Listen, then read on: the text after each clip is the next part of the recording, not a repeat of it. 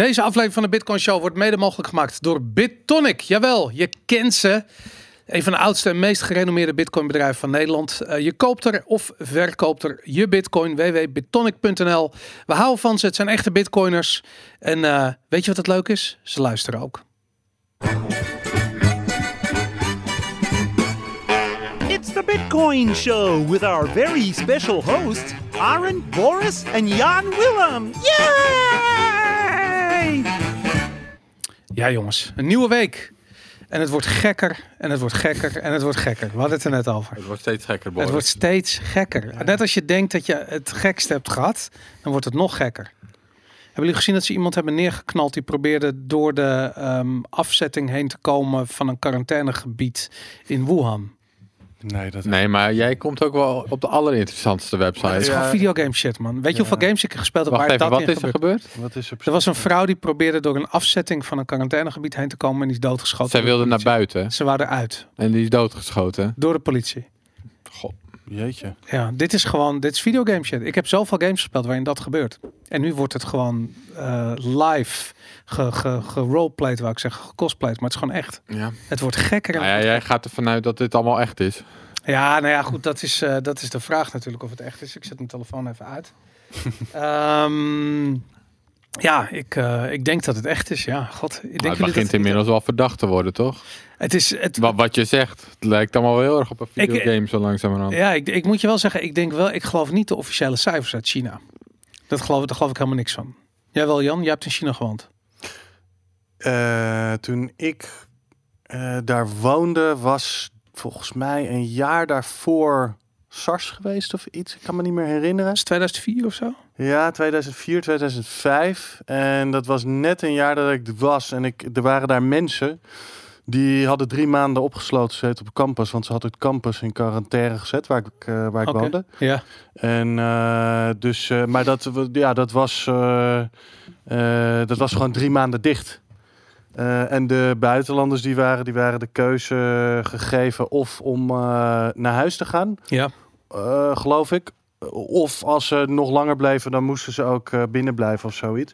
Dus in China worden ze daar wel, uh, red- zijn ze daar wel redelijk... Uh, zeg maar hardhandig in. Ja. Dat uh, mensen worden doodgeschoten. Kan ik me niet zo... Dat, ja, nou ja, dat, dat kan. Dat, dat weet ik niet. Dat kan ik niet uh, verifiëren. Maar uh, ja, ze nemen daar wel bevoor, behoorlijk forse maatregelen in. Maar goed, het is natuurlijk ook uh, best wel eng. Want het is een virus waar niet zoveel over bekend is. Dus je weet ook niet wat de consequenties daarvan kunnen zijn.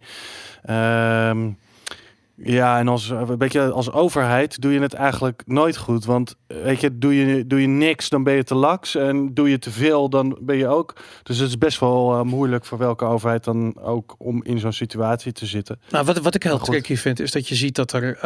Um, wat is het nu? Officiële cijfers, veertienduizend uh, besmettingen zijn. En uh, officiële cijfers iets van uh, tweehonderd of driehonderd uh, sterfgevallen. Um, en in Hongkong, waar ik de officiële cijfers wat meer geloof, yeah. daar zijn vijftien besmettingen en is één dode gevallen.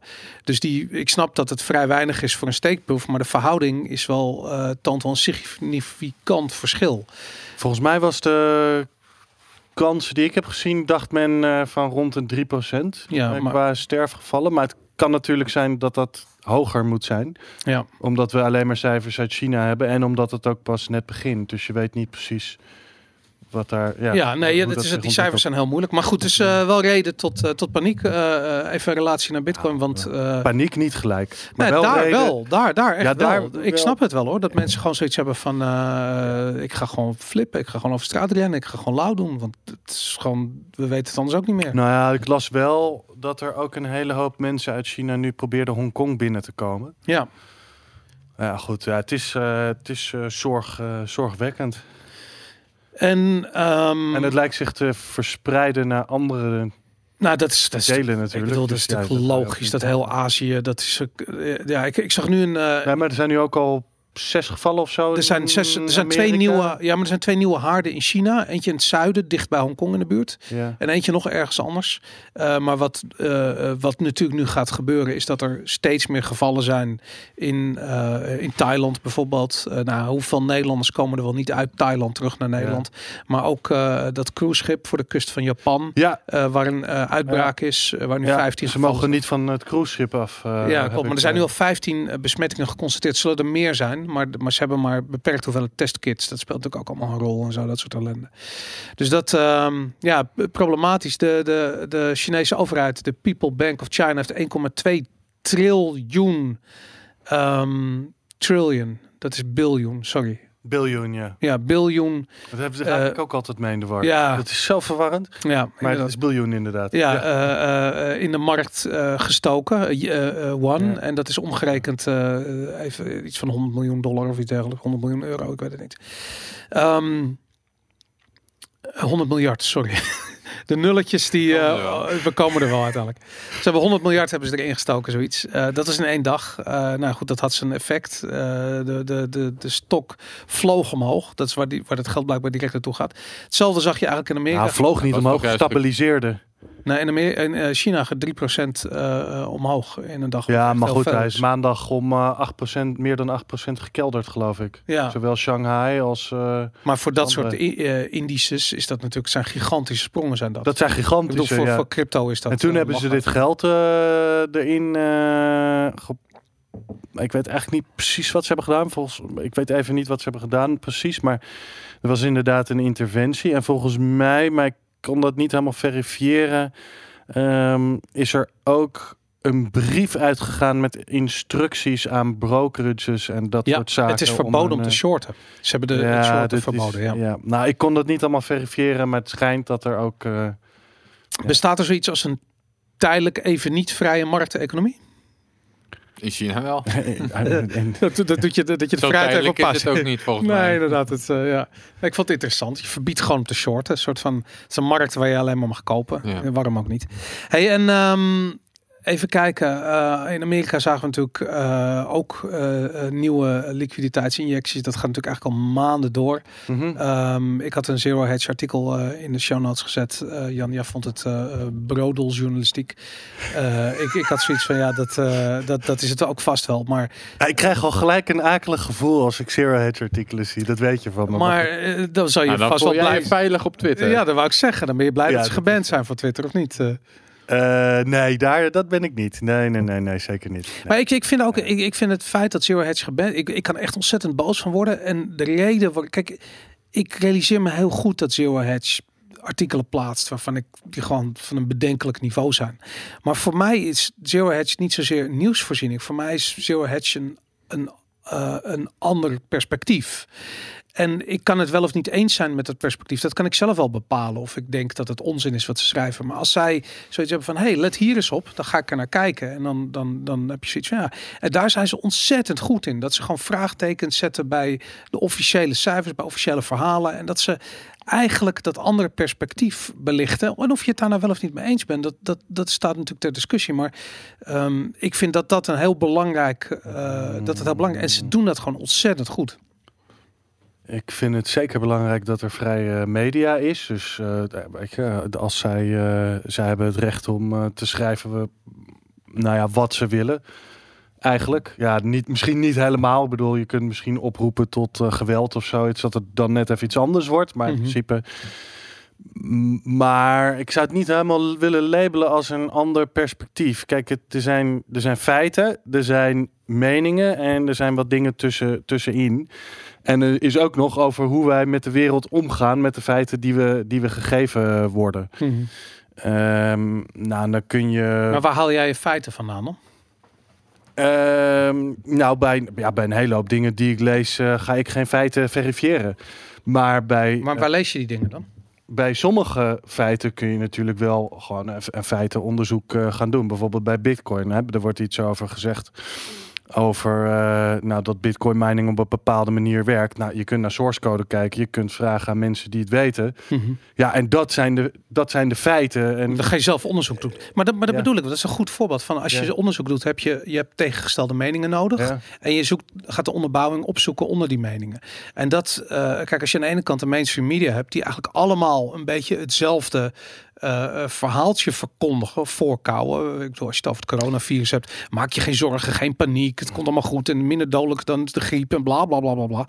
Uh, dan wil je iets tegenover hebben zetten. Van is dat wel waar? Weet je, nou, en dan ga je, weet ik veel, ga je naar Zero Hedge. Dan heb je iets van ja, wacht eens even. Kijk eens even, als je naar die cijfers kijkt, kijk eens even hiernaar. Kijk eens even dat je niet het aantal besmette gevallen met ja, het aantal doden. Oké, maar het is oké, okay, maar dat is een indirecte consequentie misschien van het feit dat zij hun werk niet goed doen. Ik bedoel, dat kijk, er is een. In de, in de filosofie maken we een verschil tussen het recht op een mening hebben en het recht om uitspraken te doen. Nou, recht om uitspraken te doen heeft iedereen. Maar je kunt niet zeggen dat iedere mening even valide nee, maar is. Maar je hebt er wel recht op, toch? Je hebt wel recht om, om uitspraken te doen die je wil. Daar kan niemand... Uh, dat, ja, met nogmaals, misschien zijn er, er bepaalde extremen die, die, die je inderdaad uh, aan banden zou uh, moeten leggen. Dat geloof ik ook wel.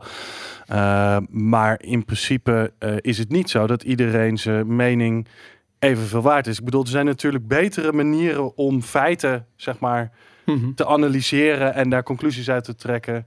En maar als je, als je dan de mainstream media kijkt, dat is nou, ja. dat vind ik nou informatie waar ik niet al te veel waarde aan hecht. Uh, vooral omdat ik zo vaak gecontrof- geconfronteerd word met de onzin uh, die ik daar uh, te lezen krijg. Of te horen krijg, te zien krijg. En daarom vind ik het juist belangrijk dat er andere kanalen zijn. En voor mij, uh, de, de, de, de, de, ja. hoe noem je dat? De... Het maakt mij niet zoveel uit of dat hele gerenommeerde kanalen zijn. Het gaat mij erom dat het onderbouwde meningen zijn.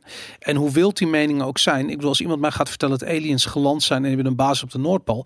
Dat vind ik een fantastisch verhaal. Maar ik wil wel graag ook onderbouwing daarvan zien. Nou, als ze ja, dat ook. hebben, sta ik, ik sta ervoor open. Jullie kunnen me constant, en dat doen jullie ook, overtuigen van een andere mening op het moment dat je het onderbouwt. En uh, dat heb ik met Zero Hedge ook. Dat ik vind over het algemeen dat ze dat wel steeds proberen.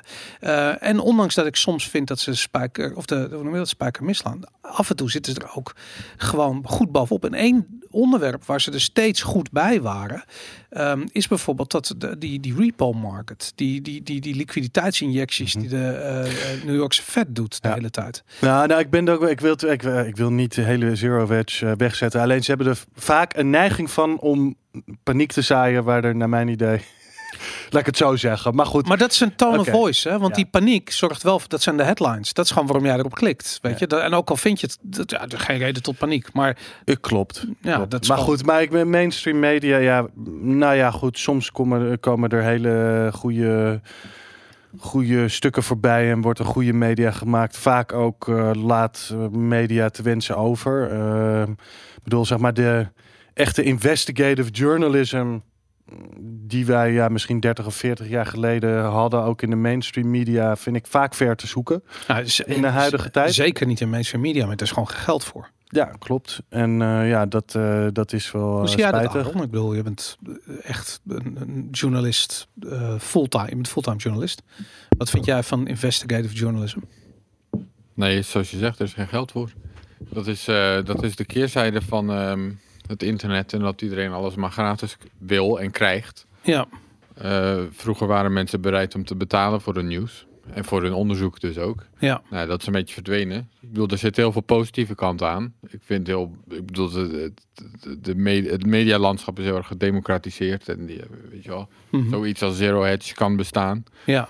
Uh, los van mijn mening over Zero Hedge, hoor. Maar uh, dat, dat dat soort dingen kunnen bestaan, dat is allemaal hartstikke mooi. Maar ja, de keerzijde is dus wel dat... Uh, ja. Het is nogal een challenge om uh, betaald te krijgen voor journalistiek werk tegenwoordig. Ik bedoel, je ziet ook... Heel veel media die krijgen hun geld niet eens meer echt uit het werk wat ze eigenlijk doen. Maar die moeten dan conferenties erbij gaan organiseren. En dan is dat hun inkomstenstroom of ja. allerlei andere gekke dingen om maar aan, aan geld te komen. Ja. Hoe zit dat in de Bitcoin-wereld? De Bitcoin-media als we uh, CoinDesk, uh, Bitcoin Magazine, Cointelegraph, de grotere... Ja, ik snap dit ding nooit, hoor. Die microfoon... Ik, uh, ja, maar dat is elke aandragen. Week hetzelfde feest met ja, die microfoon. Ja, maar dat zit hij vast. Hij zit nu ja, los. Wat doen die mensen hiervoor? Zo, ja, gaan even aan de andere kant. Ja, die kant. Ah, ja, want ik zat er ook al mee. Even goed aandraaien, kijkers. Nou, goed. Oh. Ja, nee, dat gaat dat niet is goed. Precies wat ik bedoel. Goed. Het gaat nou, geef mij even je microfoon. Dan, uh, ja. Geef mij hier. Hoppa. We gaan gewoon door. Onder, geef je antwoord maar even in mijn mic. Nee, maar dat uh, had ik al, dat had ik gezegd, toch? Ik bedoel, uh, CoinDesk die kan niet bestaan zonder hun consensuscompetentie. Ja, en hoe, en hoe zit dat bij andere Bitcoin media outlets dan? Bijvoorbeeld bij uh, Cointelegraph en... Uh, ja, ik weet niet, je hebt er zoveel. Hebben die allemaal een beetje hetzelfde model? Verschilt dat nog heel erg in de praktijk? Ik weet niet precies hoe ze het allemaal doen. Ja, ik weet dat Cointelegraph, uh, toen ik er zat, hadden ze geen geld. Of in ieder geval niet meer. Mm. Waardoor ik er ook weg uh, ben gegaan. Oh. Uh, ik bedoel, je hebt nog dingen zoals uh, News B T C. Die verkopen volgens mij gewoon de news aan de hoogste bieder. Dus dat, uh, dat zijn gewoon letterlijk shill websites. Mm-hmm. Um, ja, het is, uh, het is overal... Uh, niemand verdient geld met nieuws zelf. Ik bedoel, ja. Daar betaalt toch niemand voor. En, en advertenties, dat levert ook echt niet heel veel op. Nou, nee. Hey, en, uh, en nog even de, waar, waar we, hoe we op Zero Hedge kwamen, was dus de, hun, hun coverage van die, van, die, van die repo market en wat er gebeurt. Uh, we zien uh, weer gewoon, uh, laat ik zo zeggen, vijftig miljard per dag zijn we volgens mij al uh, gepasseerd. Wat er uh, uh, in de markt vliegt vanuit de uh, New York Fed. Uh, we zijn laatst zelfs, uh, uh, volgens mij was er een... Uh, um, Uh, liquiditeit ter waarde van drieënzestig miljard uh, was ervoor ingeschreven. Um, en dat uh, het is niet aan te slepen. En als je dan kijkt bijvoorbeeld dat Tesla gisteren uh, volgens mij richting de duizend dollar gaat per aandeel. Um, het lijkt wel één op één direct uh, naar die aandelenmarkt te vliegen. Uh, die injecties in de repo-markt bedoel je? Ja, en ik denk wel dat daar ook redelijk veel mensen hetzelfde over, uh, ja. over denken. Ja. Ja, ik zie allemaal hele cynische berichten op Twitter voorbij komen als van nou ja, uh, wat dat die marktwerking, dat is toch wel... De rente is zo laag en als je geld hebt en je wilt ergens installen om rendement te behalen, ja waar, ja, waar moet je het dan nog... Het moet kan je dan eigenlijk nog alleen nog maar daarin, ja. In de aandelenmarkt, ja. Ja, maar goed. Dus, ja. Oké, okay, um, het bericht dus in de mainstream media dat het coronavirus minder dodelijk is dan de griep. En iedereen is blij en de aandelen vliegen weer omhoog. um, nou goed, ik denk dat we hier nog wel een aantal afleveringen even op terugkomen. Want dat, dat kan natuurlijk nooit zo ro- rooskleurig zijn. Afgelopen week was het feest op uh, Twitter. Want uh, Jack Dorsey hoogstpersoonlijk heeft ervoor gezorgd dat hashtag Bitcoin voorzien werd van een schitterend geel Bitcoin emoji icoontje. Hij moest even compenseren voor het verwijderen van Zero. Ja, is, dus uh, is iedereen weer afgeleid, iedereen weer blij. Ja, inderdaad. Maar goed, Bitcoiners die gingen helemaal uit. Geef ze brood en spelen. Ik zag toch? jou ja. ook op Twitter helemaal losgaan. Ja, maar ik met, vond het wel leuk. Nou, helemaal los. nou, nou, nou, nou. Je, was, je zei, het maakt me blijer dan het me zou moeten maken. Ja, het maakt me wel irrationeel blij. Ja. Ja. Ik vond het wel leuk. Ik word er ook blij van. Ik ben blij dat Jack Dorsey een, uh, ja. een, een maximalist is die dit soort dingen gewoon doet. Ja. Heel erg goed. Goed. Um, Um, even kijken, we hebben hier een... Ja, en hij doet het voor niks, hè? Hij doet het voor niks. Nee, want je, dit schijnt dus... Ik heb daar dus eventjes naar gekeken. Die hashtag-emojis, die kunnen bedrijven dus kopen. Uh-huh. Als onderdeel van marketingcampagnes en dat soort dingen. Dus Coca-Cola en uh, weet ik veel wat bedrijven ah, die, uh, die, die dat doen. Ja, dat is de maar piste. Daar betalen ze soms echt gewoon een miljoen voor. Dat snap ik, ja. Maar goed... Uh, ja, ja, Bitcoin voor... krijgt het voor niks. Ja, nee, ja, maar die is, ja dus dat is, uh, dat is wel tof van hem. Goed. Uh... Hij is zo'n baas. Ongelooflijk. Oké okay, jongens. Uh, nog één keer Bitcoin coronavirus artikeltje in Forbes. Um, uh, daar werd al door Billy Bambrough uh, openlijk gesproken over uh, het feit dat het coronavirus en vooral de paniek die er rond corona uitbreekt uh, ervoor zou kunnen zorgen dat Bitcoin in waarde gaat exploderen. Um, ik ben nooit zo heel erg een fan van dit soort, dit soort hak op de tak analyses. Nee, ik ook niet. Maar ik had ze er, er wel. Ik had er twee volgens mij ingeplakt. Ik ja, had C N N er, kwam ook. Ik had C N N ook. Bitcoin gaat omhoog vanwege het coronavirus. Ik had er zo nog vijftig in kunnen plakken. Ja. En dat was meer eerder om te. Ja, weet je wel. We hebben best wel veel shows gedaan over correlatie tussen Bitcoin en goud en Bitcoin en aandelen. Ja. En dat die er eigenlijk safe haven niet echt is, maar dat die safe haven narrative nu wel heel erg begint door te zetten. En dat het lijkt ook alsof de correlatie met goud aan het versterken is de afgelopen maanden. Nou, daar is het ook weer ja. een onderdeel, uh, een onderdeel uh, van. Dus dit... Ja, deze verhaallijn is er natuurlijk al best wel een tijd. Ik heb het gevoel, ik weet niet wat jullie gevoel zegt, maar voor mijn gevoel is hij nu heel erg aan het versterken met uh, ja. incidenten in Iran een paar weken geleden. En uh, was dat een paar weken geleden? Ja, ja, dat was een paar weken geleden. En nu met het coronavirus. Ik weet niet wat jullie daar gedacht over is. Het versterkt volgens mij dit.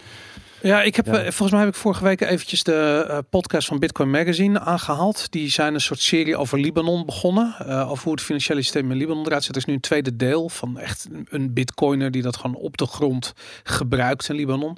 En het interessante is, zodra er hyperinflatie optreedt, zie je dat uh, uh, kapitaalmarkten sluiten. Je mag, je kan je spaargeld niet meer makkelijk opnemen. Je kunt al helemaal geen geld naar het buitenland meenemen. Uh, overal gaat, uh, gaat de rem erop. Uh, Nou, dat is natuurlijk wat je ziet in alle landen die problemen hebben met, uh, met zware inflatie. Mm-hmm. Uh, Bitcoin is daar de vanzelfsprekende oplossing voor. Ik bedoel, twaalf cijfers onthouden en uh, je neemt het mee. Het probleem alleen is... Twaalf woorden. Eh, twaalf woorden, sorry. Ja, twaalf cijfers, twaalf woorden. Kniesoor die daarop let. Maar um, het probleem is natuurlijk dat op het moment dat je Bitcoin hebt, dan ga je het gewoon niet verkopen voor een currency die in hyperinflatie... Dat is, er is werkelijk geen enkele reden om dat te doen. En ik vind dat um, um, ik vind dat eigenlijk best wel ook onnuchterend. Omdat je dus uh, ziet van ja, er zit een, er zit gewoon een heel groot uh, uh, uh, hoe noem je dat? Een soort van afstand tussen uh, fiat die problematisch is en Bitcoin. Uh, mensen gaan echt niet hun Bitcoin van de hand doen voor een crappy currency die je ook nog eens niet kan meenemen uit het land. Um, wat ik me zou kunnen voorstellen is dat mensen bijvoorbeeld onroerend goed kopen in zo'n land direct voor Bitcoin. Of uh, goud kopen in zo'n land direct voor Bitcoin. Als ze er een idee hebben wat ze ermee zou kunnen doen. Maar het, uh, um, ja, in dat soort landen is er direct een probleem. Met, er is direct een tekort aan Bitcoin. Uh, omdat mensen gaan niet zomaar dat verkopen. Een tekort aan Bitcoin? Ja. Ik weet niet of er in Libanon een tekort... Maar ik bedoel, wat je, als, je, als je een hyperinflating currency hebt... wil niemand iets verkopen natuurlijk voor die currency. Dus ook geen, uh, ook geen Bitcoin. Ja. Maar is er nu een tekort aan Bitcoin in, in wat Libanon? Bedoel, wat bedoel je met een tekort aan Bitcoin? Nou ja, bijvoorbeeld wat je in... Uh, uh, er is gewoon niet genoeg... Uh, uh, ja, het, het is een prijs. Kijk, wat je krijgt is er is een officiële de prijs. prijs en dus de lokale prijs is hoger dan de uh, ja, en, en, bitstemprijzen. Ja, en dat zie okay. je in Iran ook gebeuren. En dat, uh, ja. nou ja, goed, daaraan zou je kunnen... Je zou kunnen zeggen van het is makkelijk als trader om gebruik te maken van die, uh, um, uh, uh, ja, van die margeverschillen. Uh, en een beetje arbitrage te doen. Behalve dat je dus niet... zomaar dat gaat doen. Want waarom ja. zou je Bitcoin daarvoor een of andere crappy currency verkopen? Dat is natuurlijk uh, dat, is, dat is lastig. Klopt, ja.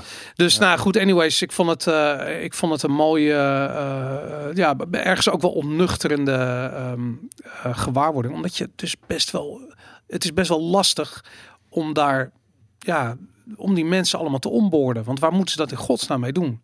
Dat is dus lastig. Maar nou, wat betekent is dat je extra goedkoop op vakantie kan in Libanon bijvoorbeeld? Als ja, bitcoiner. Als jij, maar dan kan je daarvoor een bonus verkopen ook nog. Absoluut. Echt dirt cheap. Die vakantie die is echt... dat dat. Maar goed, als jij een vakantieorganisatie uh, begint die daar... Nou ja, precies, uh, dat ja. zou dus een goed idee zijn daar inderdaad. Ja. Een liquiditeitskanaal. Zeg maar. Hoeveelheid ja, bitcoins die in Libanon wordt gebruikt is nog steeds heel klein. Ik bedoel, het is maar een klein deel van de bevolking wat hier uh, iets, mee, uh, iets mee doet. En maar je komt er wel vanaf waarschijnlijk. Dat nou, denk ik wel, ja. Ik denk wel dat je er vanaf komt. En je inderdaad. hebt dus die, die, die bijna acht miljoen Libanezen die in het buitenland wonen. En die is gewoon euro's en dollars uh, verdienen. En dus wel e- eventueel heel simpel Bitcoin naar Libanon zouden kunnen sturen. Waar het daadwerkelijk gebruikt zou kunnen worden door een vrienden en familie. Uh, waar het niet. Dat zodra maar, het uitgeven Het is dus niet wordt. simpel. Dat is het punt. Want ik ken ook uh, iemand uit uh, Venezuela die geld uh, terugstuurt uh, ja. naar zijn uh, familie. En uh, ja, die doet het ook via allerlei omwegen, via het bankensysteem. En ja, waarom geen Bitcoin? Ja, ja. Geen idee hoe dat moet. Mijn familie heeft geen idee hoe dat moet. Dus die barrière is nog steeds behoorlijk hoog. Dus ja. wij, wij vinden Bitcoin een hele simpele oplossing. En in zekere zin is dat ook zo. Maar voor een hele hoop mensen ja, gewoon dat... niet. Nee. Het, dit blijft een soort van heel abstract iets. Nou ja, dan zie je ook gewoon hoe ontzettend vroeg het nog is. En dat, dat vind ik altijd lastig, omdat ik zelf het idee heb van... vroeg, waar heb je het al voor? We zijn al elf jaar bezig. Maar... Uh... ja, het is wel, het is gewoon wel zo. Het is wel vroeg. Goed, één ja. partij uh, die, uh, uh, of eigenlijk één iemand die uh, uh, echt ver voorop loopt als het gaat om het bouwen van uh, on-ramps. Dat is Jack Mallers en die heeft afgelopen week uh, Strike aangekondigd. Strike by Zap heet het officieel. Heeft een mediumpost gedaan. Uh, Aaron, weet jij, zou je kunnen uitleggen wat, wat Strike by Zap precies is? Nee, dat kan Jan denk ik beter uitleggen, of niet? Ik zal het proberen. Ja, vol, nou ja, ik weet het, het is, al een beetje. Ja, het is, niet, het is niet zo heel ingewikkeld. Dus ze hadden vorig jaar hadden ze Olympus. Ja. Dat was om heel makkelijk uh, bitcoins te kunnen kopen en gelijk te onboarden naar Lightning in hun wallet. Mm-hmm. Um, en zijn idee was, op deze manier kun je dus heel makkelijk aan bitcoins kopen en uh, kun je er ook mee uh, betalen. Nou, het probleem wat hij zag is dat mensen ook al dat ze heel veel mensen eigenlijk helemaal geen zin hebben om wallets te downloaden en weet ik veel wat. Mm-hmm. Maar dat er wel merchants zijn die eventueel baat kunnen hebben bij het accepteren van bitcoins. Dus wat heeft hij nu gedaan met Strike? Daar koppel je je bankkaart aan. En als je dan een Lightning invoice krijgt, dan scan je die Lightning invoice en dan betaal je automatisch via je bankrekening die Lightning invoice. Nou, hoe gaat dat nou op de achtergrond? Jouw bankrekening wordt wat afgeschreven, gaat uh, ergens uh, naar, uh, gaat dat geld naar een bankrekening uh, van, uh, van Zap, uh, en denk ik. Uh, vervolgens uh, hebben zij op de achtergrond allerlei kanalen en betalen ze uit een van die kanalen betalen ze die, uh, die invoice. Ja. Nou, wat zijn de voordelen hiervan? Uh, de, want er zijn ook best wel nadelen, denk ik, of dingen waar we over na moeten denken. Maar in ieder geval de voordelen. Hij had een voorbeeld waar ik al een goede vond. Want zijn ouders, volgens mij, hebben een cannabis shop in Colorado. Nee, zijn vader is de directeur van de uh, okay. Chicago Mercantile Exchange. Familieleden van... ja, dat, is, dat klopt. Ja, nu je het zegt, weet ik dat ja. weer. Zijn familie heeft een cannabis shop in Colorado. Okay. Ik weet even niet precies wie dat dan, wie dat dan is. Misschien mm. zijn zus of zo of zijn oom. Um, en die cannabis shops, ook al zijn, is cannabis legaal, krijgen ze niet heel makkelijk een bankrekening. Okay. Um, en ze hebben dus ook uh, vaak heel veel issues met, uh, met payment processing. Mm-hmm. Dus het is gewoon lastig om een bankrekening te krijgen en om uh, betalingen te kunnen accepteren via creditcards en via debitcards. Er zijn alleen maar een paar dodgy payment processors die dat doen volgens het verhaal. Dat kan ik me wel iets bij voorstellen. En wat je nu dus zou kunnen doen is dat de cannabis shop gewoon Lightning payments ontvangt. Maar dat de mensen gewoon niet met een Lightning hoeven te betalen, maar gewoon met hun debitcard het kunnen doen via Strike. Dus ze maken gewoon, dus nou, ze hebben ook een proef gedaan. Je krijgt tien procent korting als je met Strike betaalt. Het enige wat je moet doen is je debitcard of je creditcard koppelen. Je scant deze code en bam. Nou, dus dat heeft voor een merchant uh, enorme, enorme voordelen. Het heeft ook, uh, het haalt ook wat van de frictie weg die er zit in het feit dat... Uh, kijk, als die mensen allemaal zelf aan de Lightning moeten gaan zitten... Mm-hmm. dan krijg je opeens heel veel frictie. Want één, het is lastig om te gebruiken. Twee, in uh, Amerika heb je ook capital gains taxes ja. op bitcoins. Dus dat brengt ook een complicatie met zich mee. Want eigenlijk moet je dat dan allemaal weer gaan bijhouden... zover als ik het begrijp, uh, voor administratie. Ja, maar er was nu wel een vrijstelling volgens mij, toch? Voor, tot een bepaald bedrag. Ja, tot een bepaald ja. bedrag, ja, maar dat is nog best wel... Een, dat was je van vijfhonderd dollar winst of zo. Dus dat gaat nog best wel... Ja. Voor de meeste betalingen geldt die vrijstelling dan wel. Ah, okay. Ja, voor de meeste zal dat... Maar goed, oké. Okay. Je moet het in ieder geval in de gaten houden. Als je verder alleen maar bitcoin wil gebruiken om iets te betalen... Uh, dan zou dit misschien handig kunnen zijn. Ik, naar mijn idee kan het handig zijn voor een merchant... die graag bitcoins wil hebben... Ja. Maar niet per se uh, in staat is om al zijn klanten van overtuigen om die bitcoin te gebruiken. Daar is het, daar zie ik wel uh, mogelijkheden. Maar goed. Misschien ook internationale betalingen of zo, toch? Bijvoorbeeld. Dat ja. zou natuurlijk ook kunnen. Kijk, wat, wat ik er zo ontzettend cool aan vind, is de um, bijna de, de. Ik wil, ik zie die video. Ik Pornhub. Nou, los van de toepassing. Maar ik zie, als ik hem zie, dan zie ik gewoon een kerel daar zitten van. Ik denk zesentwintig, vijfentwintig, zesentwintig. Ja, jonger, jonger denk misschien ik wel jonger inderdaad. vijfentwintig, ja. En die, he, die is gewoon in zijn eentje praktisch een soort van de toekomst van het financiële stelsel aan het bouwen. En uh, wat ik zo grappig vind is dat, ik bedoel, ik op die leeftijd en heel veel mensen denk ik helemaal op die leeftijd, die hadden zoiets van ja, maar het systeem, het systeem is. Maar hij komt uit een familie die echt diep verankerd zit in de establishment, in de financiële mm. establishment. Dus uh, hij heeft, en de, hij is niet de enige. Er zijn meer bitcoiners die ouders hebben die erg hoge posities hebben in het financiële systeem. En je ziet dat die kinderen zoiets hebben van fuck het, we gaan het anders doen. Mm-hmm. En je ziet het aan hem af. Hij heeft echt schijt. Maar zijn ouders zijn ook uh, ontzettend fan van uh, dat snap ik, Bitcoin, tuurlijk zijn ze dat. Ja, ja. Dat, dat begrijp ik. Maar toch, het, je hebt het systeem. En hij is dit gewoon aan het bouwen. En je ziet gewoon de... de ja, begrijp me niet verkeerd dat ik dat woord ga, maar bijna de beide handheid die ervan afstraalt, dat vind ik echt inspirerend. Weet je, ik bedoel, mm-hmm. hij, gaat door, hij gaat door alles heen en bouwt dit gewoon. En uh, Zap is een fantastische wallet. Uh, hij heeft nu al zijn derde uh, producten uitgebracht in relatief korte tijd. Nou, dit, dit is ook hartstikke knap. Ik heb hem uh, bij Breaking Bitcoin in Parijs een hele tijd uh, toen uh, gesproken. Het is wel echt een. Uh... Ja, die jongens een mooie, slim. Ja, het is wel een ja. mooie, slimme kerel inderdaad. Ja. Ja. Nou, ik vind dat fantastisch. Maar goed, oké, okay, uh, ja, nou ja, goed. Ik, ik weet niet of dit, uh, ik, ik, ja, Jimmy Song uh, had ik ook nog een artikel van, want die vond het wel, uh, ja, die vond het wel echt heel uh, innovatief. Ja. Omdat, uh, weet je, omdat je gewoon als, uh, ja, nou ja, wat hij eigenlijk zegt, bedrijven die geen bankrekening krijgen, kunnen nu heel makkelijk gewoon wel Lightning payments accepteren. Ik zie daar zeker een use case. Of het, ja, of het zo groot is dat het de killer app is voor Lightning, zoals Jimmy Song zegt, dat, uh, dat weet ik niet. Maar uh, het is, het is, ik, ik, ik, zie dat er, ik zie wel daadwerkelijke use cases voor. Maar goed, het komt wel met, met allerlei risico's natuurlijk. Ja. Want je bent wel weer derde partijen aan het, uh, aan het vertrouwen als, uh, als ja, gebruiker hiervan. Snap en, ik. Uh, maar, maar goed, aan de andere kant, de, uh, je moet, je, ik, ik bedoel, het, uh, uh, het is niet uh, perfect vanuit de echte, maar ik bedoel, de meeste bitcoiners die hebben hun eigen Lightning wallets wel. En uh, Zap loopt natuurlijk uh, exchange rate risico's, want ze nemen de volatiliteit, volatiliteit voor de klant weg, maar die lopen ze natuurlijk wel zelf, die ja. risico's. Nou, daar heb ik even gekeken. Daar kon ik niet zoveel over vinden. Ze willen dat gaan uh, hedgen met uh, trading algoritmes. Uh, dan zijn er twee, twee, natuurlijk twee risico's. Eén, ze proberen hun risico's te neutraliseren, maar dat hedgen, dat gaat mis. Ja. Dat is één. En twee, dat ze misschien het idee hebben dat ze à la Willybot hier misschien wel geld mee kunnen verdienen. Goed, dus dat zijn wel...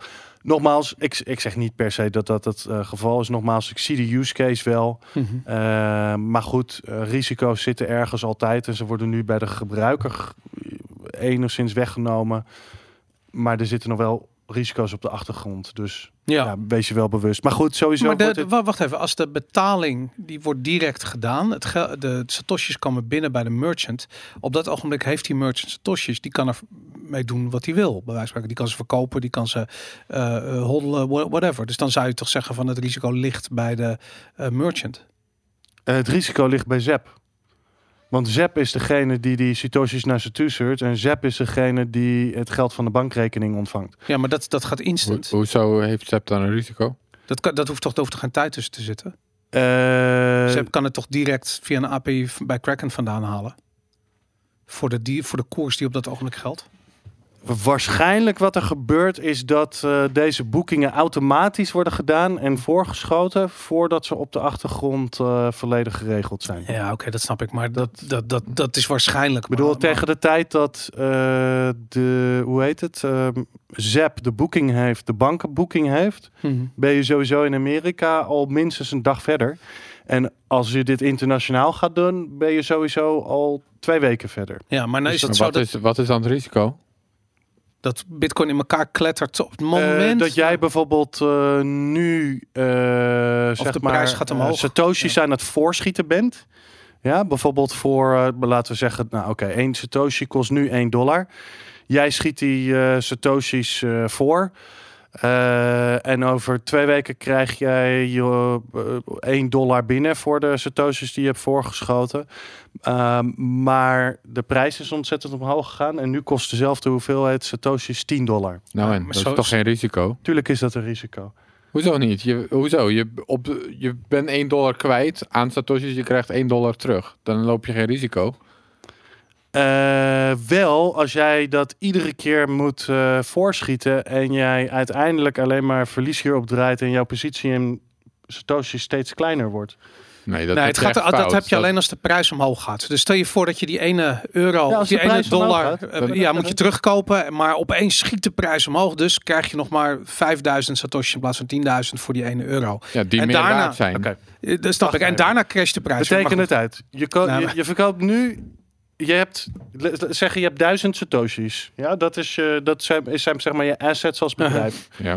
Iemand vraagt jou uh, honderd. En die zijn duizend dollar waard. En die zijn duizend dollar waard. Dan gaan we vast fast forward naar volgend jaar. Iemand ja. vraagt jou honderd satoshis voor te schieten. Dat doe jij. Ja. Vervolgens krijg jij later uh, honderd dollar. Ja. Uh, maar je, uh, de satoshis zijn in prijs omhoog gegaan. Ja. Dus nu kun je bij wijze van spreken maar uh, vijftig satoshis daar nog van kopen. Ja. Dus dan zou je net al balans in satoshis nog steeds duizend dollar waard. Tenzij uh, die daarna weer naar beneden ja, gaat. Ik bedoel, uh, het gaat om de volatiliteit van de prijzen. Al, als je, ja, oké. Okay, nou, hier wordt het wel heel complex. Maar als je, ik probeer het simpel te maken. Maar als je uiteindelijk van duizend satoshis naar negenhonderdvijftig satoshis gaat, dan kost het jou dus wat. Dan kan nee, de dollarprijs... niet dat ze allebei duizend dollar waard zijn. Daarom loop je geen risico. Uh... Ik ben het eens met Aaron. En ik, in de praktijk is er ook, wordt er zeker een fee voor betaald. Je kunt op een gegeven moment een probleem krijgen dat je zoveel gebruikers gaat krijgen dat je je satoshis niet meer kunt voorschieten. Dat je gewoon niet ja, meer dat genoeg... Dat is een liquiditeitsprobleem, maar dat is geen koersrisicoprobleem. En reken maar dat het instant is. Ik bedoel, natuurlijk koop je direct die satoshis van, van uh, Kraken. Weet je, en daar betaal je, uh, weet ik veel, anderhalf procent uh, uh, kosten op. En jij vraagt gewoon ja, acht okay. of negen procent. Uh, ik denk fee. niet, ze kopen ze niet van Kraken. Ik denk dat ze gewoon een eigen voorraad hebben. Waar ze maar, uh, hoe ze er ook aan, dat zou ik niet ja, doen goed. als ik hun was. Maar goed, het maakt niet uit hoe ze eraan komen. Ja. Um, maar in ieder geval, er wordt gewoon een fee voor dat. Oké, okay, maar leg maar dan eens uit, waarom hebben ze dan trading algoritmes op de achtergrond? Want ik snap het niet volgens Omdat jullie. zijn vader dus, werkt bij de C M E dus en die dacht van, weet je wat uh, vriend, als jij nou dit bouwt, dan ja? heb ik hier een, uh, nog uh, iemand zitten en die weet heel goed wat hij... Nee, nee, nee, nee want hij zegt om onze risico's te hedgen, hebben wij trading algoritmes op de achtergrond. Ik snap het niet volgens jullie. Ik maar snap ik denk het dat volgens daar, mij wel. Maar, ik snap het wel, want da, wat, daar, gaat, daar wordt wat, gewoon wat winst behaald. Waarom zegt hij dat? Nou, gewoon als die, weet ik veel, als de Trezor index of hoe die shit heet, ja? de, als dat even naar beneden onder de één is, nou dan koop je wat satoshis en dan is dat een veilige bed. Dat je straks die satoshis voor meer geld gaat verkopen. Daar, daar zit waarschijnlijk nog winst. Dus dat, dat, dat, dat voegt toe. Maar dat heeft niks met het risico te maken. Er, er wordt gewoon wat extra winst gepakt op, op een prijs die waarschijnlijk gaat stijgen. Ja, dat kan gebeuren. Okay. Dat zou ik ook doen. Maar goed, dat is dan alsnog een risico. Ja, als je dat soort dingen gaat doen, ze, hey, ik bedoel, als je winst maakt, is er automatisch risico, want anders zou je geen winst maken. Uh, maar het is een zelf gecreëerd risico, wat er niet hoeft te zijn op het moment dat ze direct, uh, als jij een, een lightning payment doet en die is binnen één seconde uh, uh, van, het, van, van de ene wallet naar de andere, uh, en volgens direct triggert dat een A P I die, die dezelfde hoeveelheid satoshis plus anderhalf procent uh, uh, koopt bij, uh, mm. bij Kraken bijvoorbeeld, dat wordt overgemaakt. Nou, dat, dat, dat duurt misschien een half uur voordat die on-chain transactie binnen is. Maar de aankoop is al gedaan. Dus de risico's op dat ogenblik al gedekt. Dat er meer winst valt te behalen als je zelf meer mm-hmm. risico inbouwt. Tuurlijk, weet je, altijd. Dat geloof ik direct. Maar het hoeft niet. Dus ja, ik, ik denk gewoon dat hier gewoon... Er zijn zo weinig mensen die dit gebruiken. Laat ik gewoon wat extra risico inbouwen, want wat maakt het uit? Nee, het verschil zit hem in wat je unit of account is. Als Bitcoin of Satoshi's unit of account is, ja, dan loop je natuurlijk risico omdat je minder Satoshi's... Maar het is een terug... business. Ja, precies. Geen enkel bedrijf denkt mm. zo. Maar goed, misschien ja. denkt Jack zo, of Jack Mallers. Dat zou kunnen hoor. Dat, maar, dan dat denk dat je... daarom... maar hij denkt privé zo. Maar je kunt niet een bedrijf... Ik bedoel, nee, ga, ga, ga maar eens naar nee. een boekhouder proberen een audit te laten doen in je boekhouding die helemaal in Satoshi's uh, is op. Dat gaat niet gebeuren. Dus okay. uh, niemand doet dat. Dus je loopt een risico in uh, Bitcoin. Maar goed, uh, ook met exchanges... Uh, Er kunnen natuurlijk uh, Ja, nou goed. Oké, okay, dan uh, moet ik, ik moet nog eens uitzoeken wat hij... Uh, ik, misschien dat ze daar inderdaad winst op proberen te pakken, dat dat het is. Maar hij heeft het over risico's neutraliseren. Ja. Dus, nou, ik, vind het... ik dacht dat ik dat snapte, maar misschien snap ik het niet. Nou goed, in ieder geval dat, wat, uh... ik, wat ik zeker snap is dat we nu al twee jacks besproken hebben die allebei bazig as fuck zijn. Van. Ik bedoel, t- twee uh, bitcoin bouwers. En um, ja, ik, ik, ik, ik, vind gewoon, ik heb gewoon respect voor die, voor die, voor die twintigjarige kids die gewoon hier de wereld aan het veranderen zijn. Ik vind dat zo ontzettend vet. Dat, uh, ik wou dat ik zelf twintig uh, uh, was. En dat, dat vind dat, ik ook wel. Dat, uh, ja. Maar goed, anyways. Um, Trezor uh, werd uh, vol uh, uh, ondermijnd deze week door een, het security team van Kraken. Ik wist niet dat Kraken een security team had, maar dat hebben ze blijkbaar. Uh, en zij hebben een, uh, een zogenaamde critical flaw ontdekt in de hardware van Trezor.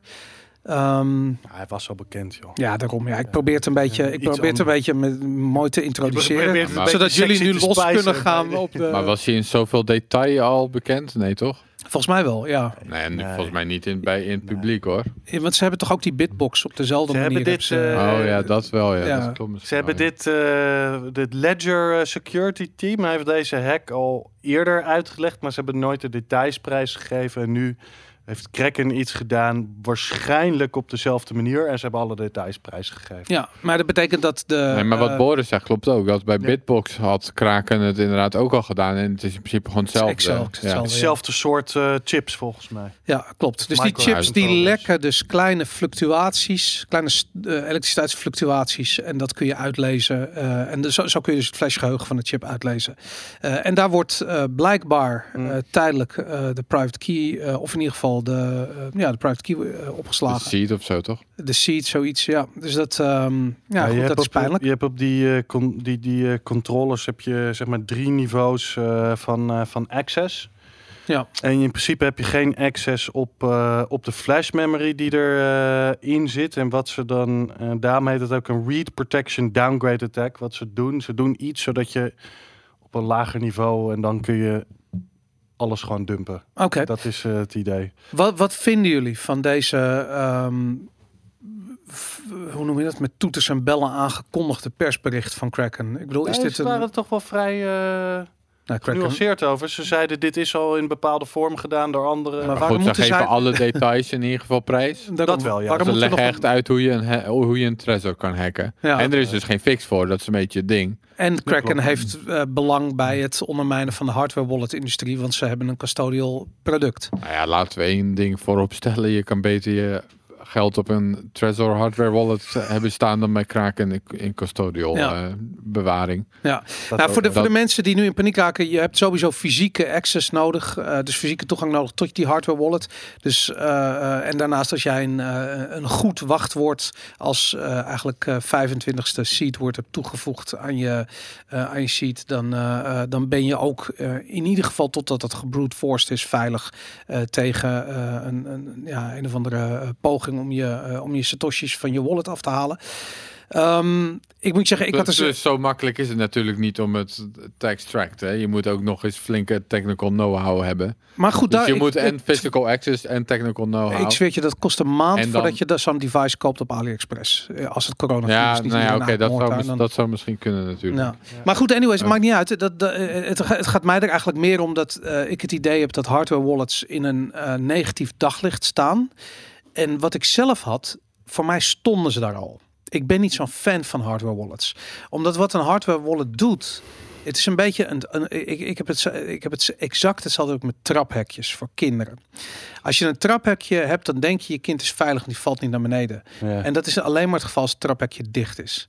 Dus je denkt dat het veilig is... en iemand heeft het traphekje open laten staan... en het is des te gevaarlijker, want je bent niet meer... bewust van het gevaar van het naar beneden vallen van de trap. Uh, met andere woorden, het levert een groter risico op. Want als het misgaat, gaat het heel erg goed mis. En dat heb je met hardware wallets ook. Dat je denkt, je bent veilig met je satoshis. Want het staat op een hardware wallet. En zo veilig is het nou ook weer niet. Weet je, ik bedoel, het is... Het is Het is goed op het moment dat het goed gebruikt wordt. Mm. Maar veel mensen zullen zoiets hebben van... nou, ik ga geen wachtwoord toevoegen en het staat er nou toch al op. En die, die hardware wallet ligt veilig in mijn keukenla. Weet je. Ja, maar wat, wat zou jij doen dan? Iedereen weet, jij hebt geen bitcoins, maar wat zou je doen? Um, multisig uh, um, en gewoon die... Een multisig? Een multisig. Maar hoe die... zet je dat op? Of wat? Uh... Dat zou ik met Electrum opzetten. Ik heb, ge- ik, zou het, ik heb geen idee hoe het moet, maar ik zou dat op die manier opzetten. Het hangt helemaal compleet af van de gebruiker. Ik weet die hardware wallets heel erg goed. Maar dan zijn. Zou je dat in principe sowieso al offline moeten doen? Nee, dat hoeft niet. Waarom zou je dat offline die, moeten doen? Waar die wallets heel erg goed in zijn. Nou ja, omdat je anders uh, is... niet weet... Uh, even denken hoor. Anders weet je ook niet of er iemand in je computer zit mee te kijken, toch? Laten we de, je moet een aantal aannames doen als het om security gaat. Ten eerste, uh, uh, ik ben echt een nul als fuck als het om een laptop gaat. Dus ik ga echt, de, de, het, elke poort zit dicht. En als er een programma toegang wil tot internet, dan wordt dat echt in drievoud moet dat worden aangevraagd.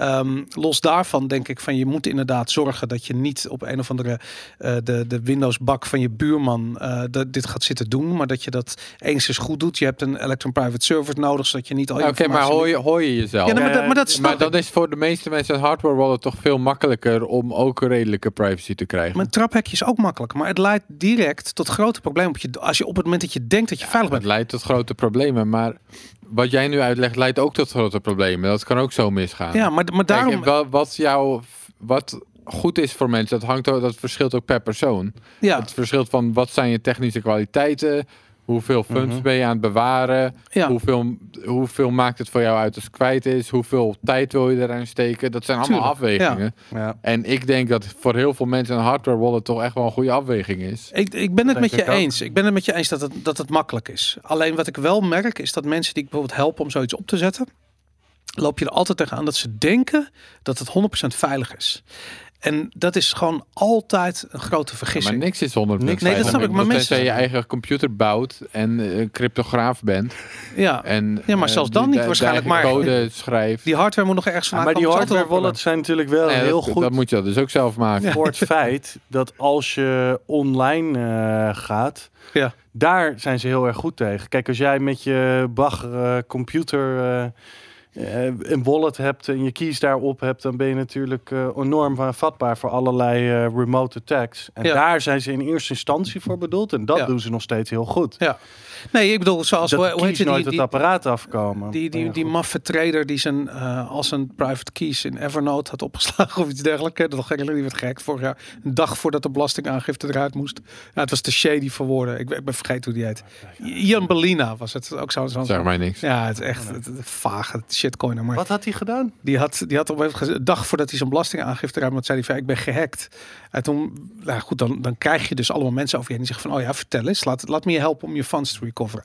Bleek dat hij zijn, zijn private keys, zei die tenminste, had opgeslagen in, uh, in Evernote. En dat zijn Evernote-account was gehackt. Uh, het, was, het was echt een kut verhaal. Het, het ging allemaal nergens over. Maar in ieder geval, dat, uh, um, uh, dat is wat je dan krijgt. Mensen doen de meest rare dingen met wachtwoorden en met private keys. Dus in die zin hebben jullie absoluut gelijk dat maar, een hardware wallet ja, goed maar is. Maar ik denk dat zeker voor de meest, voor de gemiddelde mens... een hardware wallet de beste oplossing is. En als je echt zoveel geld in bitcoins hebt, dan moet je je ja. afvragen of dat wel verstandig is uh, als je je niet bewust bent. Uh, van maar ook al heb je een tientje, wallet. ook al heb je een tientje, het maakt niet uit. Als dat voor iemand veel geld is en zeker als dat straks duizend euro waard is, dan kan dat heel veel geld zijn voor iemand. En dan, dan uh, is het belangrijk dat het goed opslaat. Wat vinden jullie van Trezor? Ik bedoel, Trezor heeft uh, uh, maakt uh, uh, gebruik van open source hardware volgens mij. Uh, maar heeft het design ervan nooit helemaal vrijgegeven. Uh, in tegenstelling tot Ledger. Die hebben wel echt een gecertificeerde uh, chip gebruiken die. Maar zijn daarom dus niet open source ook. Um, wat is jullie gevoel bij Trezor als fabrikant van hardware wallets op dit ogenblik? Ja, kijk, ik, ik zie mezelf niet als uh, een security expert. Maar um, ik vind het wel een prettig idee dat het allemaal open source is. En... Uh, Ja, volgens mij is het ook een uh, betrouwbaar bedrijf, voor zover ik dat kan inschatten. Dus ik heb geen... Uh, ja. geen uh, ik zou niet tegen Trezor adviseren. Ja. Mijn gevoel is een beetje hetzelfde. Uh, alleen je moet je bewust zijn wat de risico's ervan zijn met zo'n uh, hardware wallet. Ja, ja, en gewoon altijd een goed wachtwoord gebruiken. Ik moet zeggen, wat ik goed vind aan Trezor, zeker als die Model T gebruikt, is dat je dus die Shamir Secret hebben ze erop gezet. Dus je kunt die, die software gebruiken om een goede Shamir Secret scheme mm. op te zetten. Uh, en eerlijk gezegd zou het helemaal geen slecht idee zijn om daarna uh, een grote hamer te pakken en je Trezor in duizend stukjes te slaan. Want dan heb je in ieder geval op een veilige manier een mooie Shamir Secret opgezet. Die kun je bewaren. Uh, en dat is uh, uh, veilig. In combinatie met een goed wachtwoord. In nee, combinatie met een nee, goed sorry, wachtwoord dan ook nog? Ja, nou ja, goed. Dat moet je gewoon, omdat je dat moet je zelf aanleren. Maar als je hem helemaal stuk hebt geslagen, dan is dat wachtwoord is het natuurlijk klaar. Ja. Zeg ik dat goed? Ja, ik denk dat dat... Uh, ik weet het eigenlijk. Misschien wordt dat dan, wel meegenomen. In dan de, zou je dat op verschillende plekken moeten gaan bewaren. Ja, dat sowieso. De, ja, de ja. van de Shamir. Ja. Ja, nee, dat, dat, dat, ja, dat soort dingen. Als het goed is, zou dat wel redelijk goed moeten werken. Goed, oké. Okay. Tot zover de Trezor Attack. Um... Even kijken. Je, je hebt iets... Oh ja, nee, de Casa. Ik zie, er staat Case in onze show notes, maar het is de Casa. Casa twintig negentien uh, in review. Uh, wat is er aan de hand? Jeremy Welsh is uh, weg... Bij, of weg is opgestapt als C E O van uh, Casa. Casa kennen we van de Casa Node uh, één en twee die ze hebben gebouwd. Uh, eigenlijk op Raspberry Pi hardware gebaseerde uh, Node. Kant-en-klaar product. Hebben jullie ervaring met de Casa Node? Nee. Helemaal niet. Ik hoor mensen... Jij toch? Nee, ik heb geen oh, Casa Node. Nee, oh, wel mensen in onze chat dan. Ja, daarom. Dit zijn mensen die hem hebben hem. Uh, hij is redelijk goedkoop. En hij komt met een soort service waarbij je gebruik kunt maken van een multi-key uh, of multi-sig uh, setup. Hmm. Um, ik had zoiets van... Uh, ze hebben wat ophef gehad omdat ze uh, toestaan om, om, er, om er een, uh, een verbinding te maken op een lokaal netwerk met je browser en de Casa Node. En dat is geen uh, versleutelde uh, verbinding. Um, nou goed, daar, daar kun je van vinden wat je vindt. Um, ze stoppen dus met het maken van die hardware. En ik denk eerlijk gezegd dat dat komt omdat ze... Um, ja. helemaal kapot geconcurreerd worden door uh, Raspberry Pi's die heel goedkoop zijn en waarop je dus gratis uh, of voor negenennegentig dollar als je Tor en V P N support wil uh, MyNode op kunt zetten of misschien gebruik je dus Raspberry Blitz of weet ik veel. Je hebt een aantal van dat soort uh, ja, kant-en-klare uh, images die je erop kan zetten en dat is fucking goed. En je hebt ook nog eens een keer het voordeel dat als jij een uh, Casa Node bestelt dat uh, ja, dat ding is maar voor één ding bedoeld. Dus als je postbode het opentrekt en op een of andere manier iets met je hardware doet, dat is natuurlijk een veiligheidsrisico. Terwijl als jij gewoon een Raspberry Pi vier bestelt, ja, die kan overal voor gebruikt worden. Wil niet zeggen dat je daar een Bitcoin-nood op gaat draaien. Dus um, er is gewoon een groot voorbe- voordeel te halen uit het zelf bouwen van je, uh, van je nood.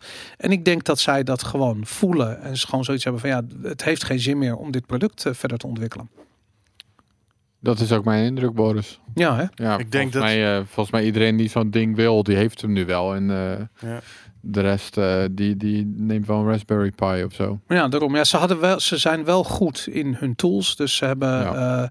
Uh, uh, ja, hoe zal ik het zeggen? De, ze hebben iPhone-apps en, en Android-apps en weet ik veel wat. Dat, dat doen ze natuurlijk allemaal goed. Hun target market zijn mensen die uh, vrij voor de hand liggend zouden zijn om uh, snel uh, ook te gaan knutselen. Ja. Weet je, het is niet, mijn moeder gaat geen uh, Casa Node uh, ja. kopen. Nou, en ik, ja. mo- ik moet zeggen, uh, ik bedoel, ik, ik heb hier uh, verslag gedaan van het uh, draaien van MyNode. Ik ben echt ontzettend onder de indruk van wat die gasten allemaal aan het doen zijn. En vooral dat ze op het moment dat uh, bijvoorbeeld Ride the Lightning, een plugin die je kunt gebruiken om je Lightning Node te benaderen, er komt een nieuwe uh, versie vanuit. En uh, anderhalve dag later hebben zij een update van MyNode waarin dat is uh, verwerkt.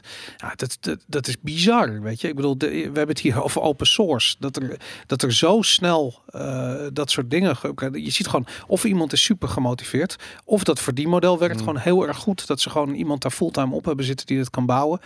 Um, ik weet het niet, maar ik vind MyNode uh, nog steeds, en dat is waarom ik het niet vertrouw, too good to be true. Klinkt maar echt... MyNode is ook zo'n uh, hardware node ding dus. Ja, my... En jij hebt no- Nodal ook nog toch? Nodelbox of hoe heet dat? Nou, wacht even. MyNode is niet hardware. My, MyNode uh, is een uh, eigenlijk een, een, een installatie Uh, met daarop een Bitcoin full node, een Lightning full node, uh, een Electron maar dat server. Gooi je op je Raspberry Pi. Gooi je op je Raspberry okay, Pi. Ja. En dat is, die installatie is extreem simpel. Daar hoef je niet technisch voor te zijn. Het is echt heel simpel. Uh, daar zit alles op. Um, nou ja, wat ik zei, blokken, explorers, uh, mempool, uh, uitlezers. Het is echt fucking nice. En dat... Um, Uh, dus, dat, dus dat is geen hardware. En dat is super simpel om te installeren. En uh, ja, wat ik al zei, ik, er zit zoveel functionaliteit in. Ook bijvoorbeeld uh, Noddle vind ik een heel mooi product. Dat is wel een echte hardware box die ja. je krijgt met software op. Alleen die software is gewoon minder goed dan dat MyNode. Hmm. Dus je ziet ook gewoon van ja, dat soort partijen hebben gewoon grote moeite om, om, om MyNode nu bij te houden. En misschien dat MyNode op een gegeven moment niet meer uh, gesupport wordt of niet meer zo fanatiek gesupport wordt. Dat zou kunnen. Maar door wie wordt MyNode nu gesupport? Er zijn twee ontwikkelaars volgens mij die daaraan bouwen. Ik ken even hun namen niet uit hoofd, maar ik zag het in de chat voorbij komen dat dat, uh, uh, dat, dat uh, wel um, uh, ja, twee bekende namen zijn die ook vrij uitgesproken zijn over hun, wat ze aan het doen zijn. En het zijn so- twee softwareontwikkelaars die dat, uh, die dat ja, bouwen. Ik kan me herinneren, vorige week kwam het voorbij, maar ik ben de naam alweer vergeten. Maar goed, ja. uh, Oké. Okay. Nou, ik vind dat, uh, ik, ik, ja, wat ik zei, ik, ik vind MyNode echt, uh, ik kan het iedereen aanraden om als je daarmee gaat spelen, je bent, uh, weet ik veel, vijftig, zestig euro kwijt voor je, uh, voor je Raspberry Pi, uh, je bent honderd euro kwijt voor een, uh, voor een harde schijf, voor een één terabyte S S D die eraan moet hangen. Nou, en MyNode, er is een gratis versie of er is een betaalde versie, mag je zelf kiezen. Um, maar ja, voor tweehonderdvijftig uh, uh, euro max heb je dat hele ding draaien met software erop en alles. Um, ja, dat is gewoon, daar da ga je met een met een met met kant-en-klare hardware niet tegen concurreren. Dat is gewoon erg weinig geld. Dus dat um, en als je wil, je hebt ergens een oude harde schijf liggen en je hebt alleen maar deur, dan is het nog goedkoper. Weet je, ik bedoel dat uh, het, het kan als je wil, als je de gratis versie ermee voor vijftig euro klaar. Dat uh, het is gewoon ja. echt heel heel goed. Mm. Goed, um, even kijken. Ik wou er wel zo meteen nog wat af, want we hebben de huishoudelijke mededelingen overgeslagen aan het begin, maar die ga ik daar helemaal aan het eind ga ik die doen. um, dus je hebt de data boven. Ja, daarom. Gaan we aan het eind uh, gaan, gaan we dat doen, maar dan, uh, dan dan kom ik nog heel eventjes terug op mijn MyNode. Um, even kijken, wat hadden we nog meer? Um, we hebben het al over de repo-markt uh, gehad. Uh, de liquidity panic die eigenlijk ongoing is. Um, wil jij daar nog wat over kwijt, um, Jan? Uh, ja, had je niet nee, een... ja, nou, ik had er nog... Nee, ik had uh, nog twee stukken... Ja, twee stukken met een uh, up, met updates over wat er aan de hand was en zo er uh, tussen gezet. Ja. Maar dat hebben we eigenlijk al besproken. Ja, dit gaat gewoon door. Ja. En de vraag is hoe dat zich in de toekomst gaat ontwikkelen. Ja, nou, we gaan binnenkort de aflevering opnemen met Willem Middelkoop. Uh, dan kunnen we het er misschien uitgebreid, kunnen we het uitgebreid over hebben. Daar ja. hebben we al uh, veel vraag naar, ook in de chat. Um, en Willem vond het heel leuk. Dus dat, dat gaan we binnenkort doen. Ik had nog een uh, artikeltje wat, uh, um, uh, wat misschien een beetje een dooddoener is. Maar... Um, Ik ben altijd erg gevoelig voor de uh, non-custodial kant en uh, de, de decentrale kant van Bitcoin. Uh, in nieuws en in media zie ik het probleem dat het allemaal heel gecentraliseerd is.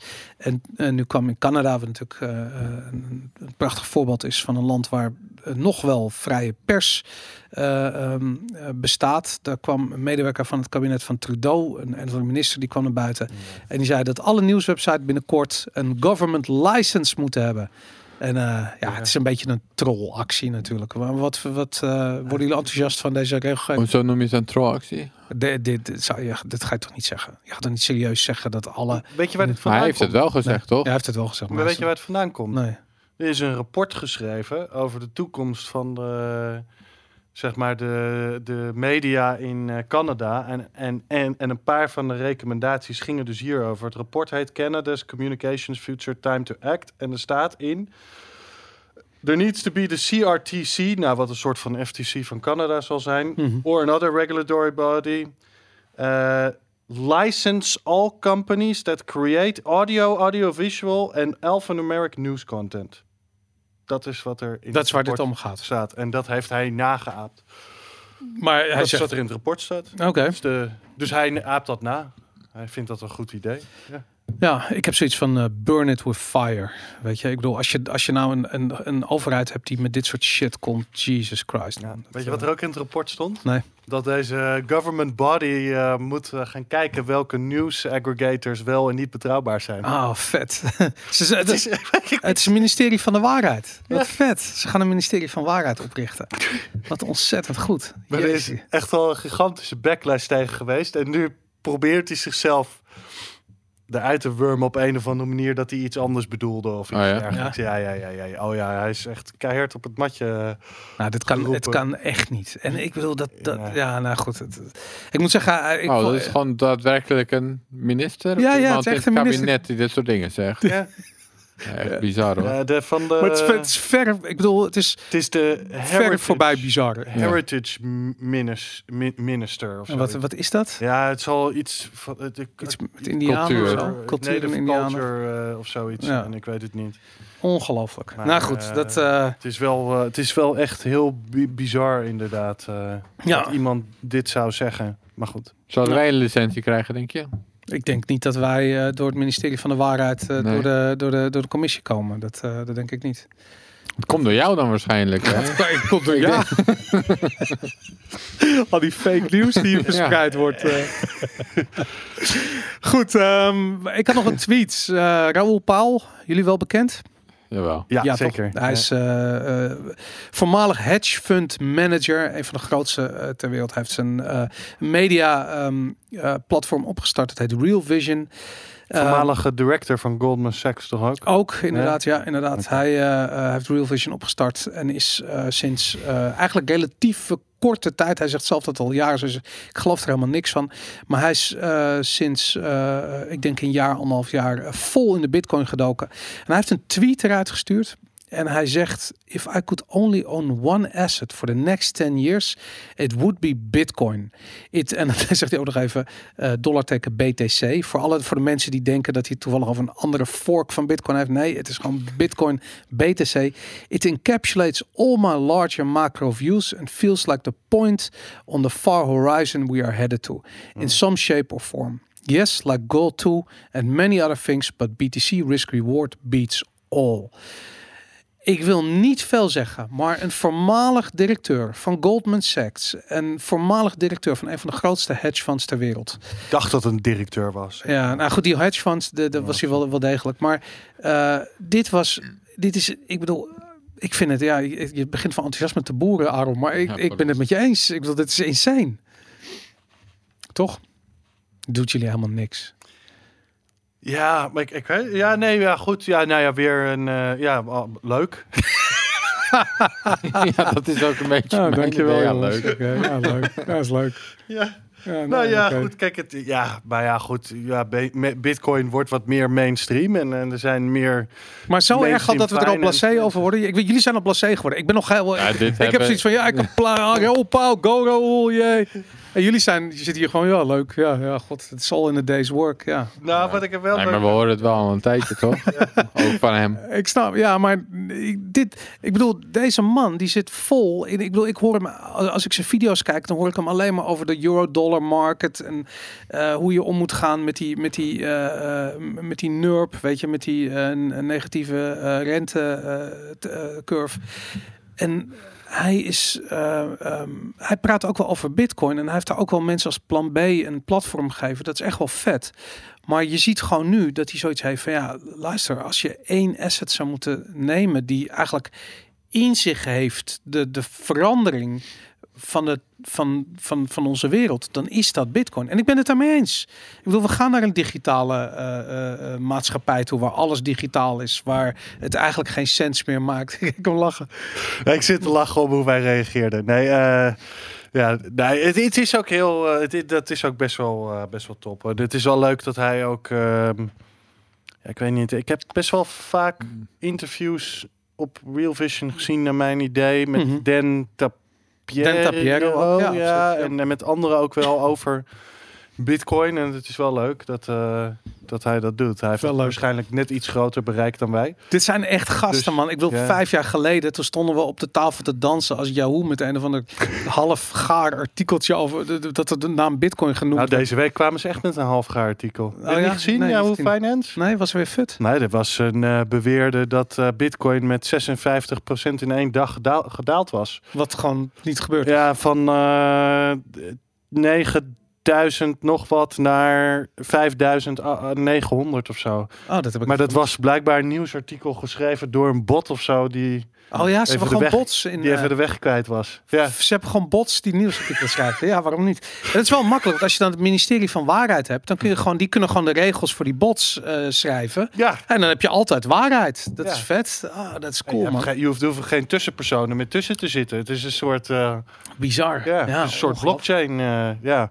Ongelooflijk. Maar het is, nee, het is wel tof. En het is wel leuk dat hij uh, al die aandacht uh, eraan uh, besteedt. Ja. ja, nou absoluut. We hadden nog een tweet je van... Uh, ook, uh, wat ik nou vooral leuk vind is, je hebt in ons document van de, de redactiedocument heb je die tweets ook dansend erin gezet. Ja, daarom. Want ik dacht, anders zien jullie het lekker vrolijk. Nou, het, was, het irriteerde me eigenlijk dat ik de tweets niet kon schuiven in het document en mooi onder hun linkjes kon zetten. En toen dacht ik van, nou, terwijl ik ze probeerde te schuiven, zag ik dat ik ze wel kon draaien. En toen heb ik ze draaiend gedraaid erin gezet. Dus dat... Uh, Heel mooi. Ja, toch? Um, ik heb nog een tweet van uh, Arthur Hayes, uh, directeur van um, uh, BitMEX. Ja. Een van de grootste casino's ter wereld. Die uh, heeft gezegd dat sinds de launch van BitMEX in tweeduizend zestien... De, hun belangrijkste um, product, eigenlijk de X P T U S D swap... oftewel uh, gokken op de prijs van bitcoin... Um, just crossed two trillion dollars in total volume. Um, dat is ongeveer vijftig procent van één dag op de repo market. Ja, dat, dat natuurlijk, maar... maar het klinkt wel... Als, het, het klinkt wel als veel, veel, toch? Ja. Twee... Trillion, hoeveel is twee trillion? In, dat is biljoen, toch? Ja, twee biljoen. twee biljoen, hoeveel nullen? Dus tweehonderdduizend uh, nullen. Miljoen is dat. Zeg ik dat nou goed? twaalf miljard. Is het niet miljard? Ja, tweehonderd, nee. Trillion. Nee, oh, billion is miljard. Billion is miljard, trillion is biljoen. Billion is miljard, ja. Trillion is biljoen. Ja, twee biljoen. Ik heb nog nooit twee biljoen dollar uh, in mijn handen gehad. Dat, dat moet een flinke... Ik ook niet. Nee. Flinke toestand zijn. Maar goed, anyways. Dat, um... Maar dat zijn uh, B T C tegen U S D T swaps. Nee, X P T tegen U S D. Dus uh, gewoon bitcoin tegen uh, U S dollar. Dat is gewoon hoe ze het bijhouden. Maar je moet wel... Het, het, het hele ding werkt in bitcoin. Uh, die hele exchange van hem, gaat, daar gaat alleen maar bitcoin in om. Maar uh, ze rekenen een soort van contracten in, uh, in dollars. Dus één contract is één dollar. Ja, ik ben, ik, ik ben niet bekend uh, zo goed met die exchange. Dus, Oké, okay. uh, je bent ja. geen gokker? Nee, niet echt eigenlijk. Nee. Ja. Nou, nee. Oké. Okay. En uh, houden zo, want dat is... Ja. Uh, Uh, ja, laat ik zo zeggen. Ik denk dat negentig procent van alle mensen die op BitMEX uh, uh, tekeer gaan daar hun geld verliezen. Um, en nou goed, anyways. Dat laat uh, ja, Arthur Hayes... Ik denk ook wel dat het zoveel is, ja. Ja, inderdaad. Zij hebben op een gegeven moment... Dat lijkt me niet. Nee? Nee? Denk je niet? negentig procent? Nee, joh, nee, joh. Dan moeten toch ook mensen winnen? Ja, maar dat is gewoon één iemand die gewoon heel goed is. Ja, dat geloof ik niet. Sterker nog, dat zou Arthur Hayes best wel eens zelf kunnen zijn.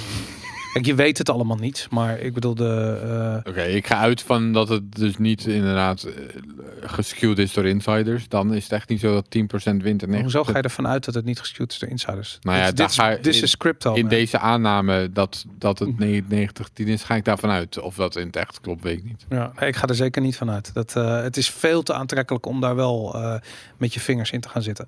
Maar goed, daar zal Arthur Hayes nooit een uitspraak over doen. Dat snap ik zelf ook al. Dus dat... Um... Anyways, gefeliciteerd Arthur. Dat doe je goed. Lekker, lekker.